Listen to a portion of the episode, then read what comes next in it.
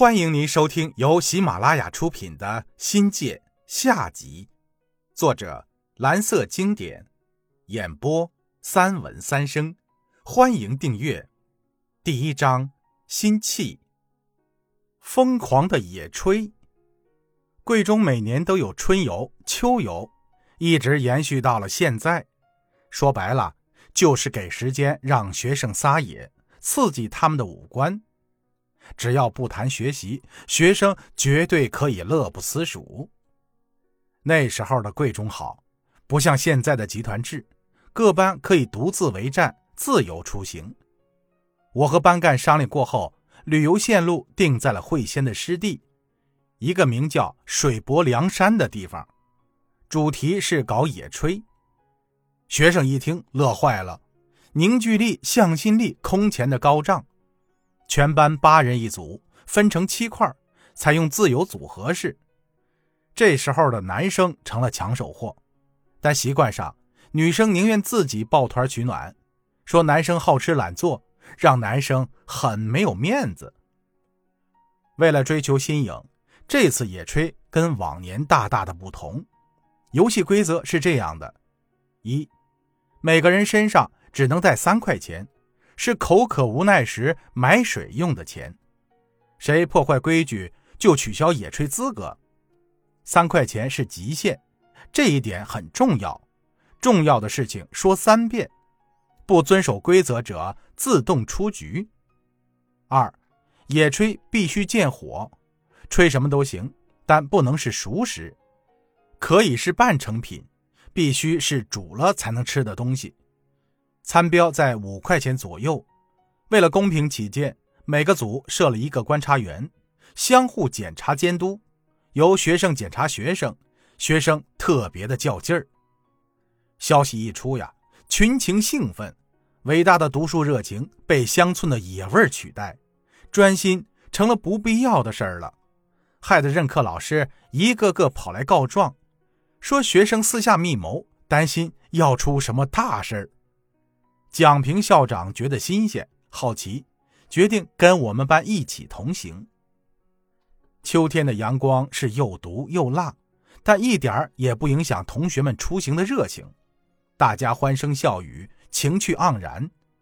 伴随着车上锅碗瓢盆叮叮咣咣的撞击声，豪华大巴沿桂永路进会仙镇，转到木洞毛家村，不到一个小时。就到了会仙湿地。会仙湿地呀，其实就是一处天然低洼的沼泽地，由多个大大小小的沼泽塘组成。原为古柳运河的河段之一，现在则是村民春耕秋收的生命航线。时值初秋，岸边芳草萋萋，静默一气，但湖泊中芦苇成荫，水草丰盈，好一派田园风光。尽收眼底。到了目的地，各组自由展开。唐孝涵组和王春玉组留在了村上，说是到处走走，领略一下祖国的大好河山。其他几个组乘上村民交通工具用的小船儿，穿梭于芦苇荡中。一条船八块钱，班费报销。小船齐刷刷的一同停在离村子很远的一个山头下。方圆几里，只有这座山头可以作为落脚之处。这里太阳高照，仰头是蓝天，抬头是山，周围是水坡，野炊就在这儿。怎知那山是黄土高坡，山上草木不生，光的一毛不拔。燃料的事儿愁煞了我的这帮学生们。第一波生存挑战就来了，我和校长会意的笑了起来。相信精彩的故事从此开始。不知道是谁出的点子，到放眼还能看得见的果林里去拾枯木干枝，男生的贡献就表现出来了。岂知几个来回，被村民发现，吼住了。见是城里娃，诙谐地说：“再见他果林，就抓你们到村里边做上门女婿。”男生无奈了。只好嘿嘿的拱手道歉，以笑作陪。柴是有了，不多，勉强够用。于是大伙手忙脚乱的刨土挖坑、埋锅造饭。捡来的那些干柴，有些还未干透，点火是很费事儿的。有两组轮番上场，烈日下汗水淋淋，鼓胀着红扑扑的小脸儿，又是吹又是扇，浓烟滚滚，把人熏得一脸的关公相。聪明的那组准备了酒精，蓝色的火苗窜上干柴，在烈日下砰的一声，火起来了。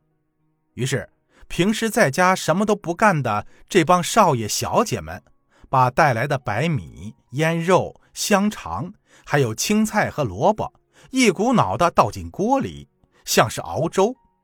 校长哈哈大笑，问道：“这是什么粥呀？”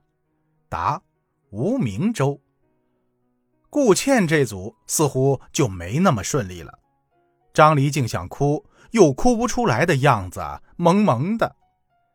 城里人哪里知道，野外用踢锅煮饭最讲究火候，火力不够，煮出来的是夹生饭无疑。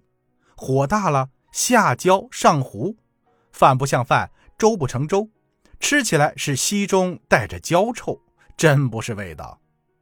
眼看煮出来的饭无回天之力，同学们管不了那么多了，取下踢锅，换上爬锅，排骨炖豆腐，清汤萝卜，倒不失为标准的野炊。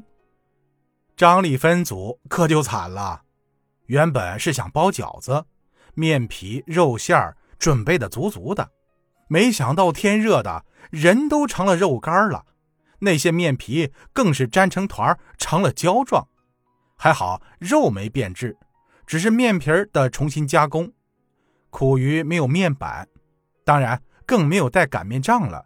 这下同学们就有事做了，没有面板就用锅盖、大腿，连擀面杖都省了。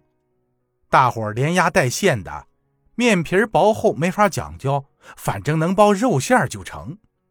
结果煮出来的饺子，馄饨不像，腐辣也不像。感觉吃着心里恶心，让我想起来了北方的疙瘩汤，对，就是那玩意儿。下午三点了，天气炙热，到了打道回府的时候了。大伙纷纷乘船返回村里。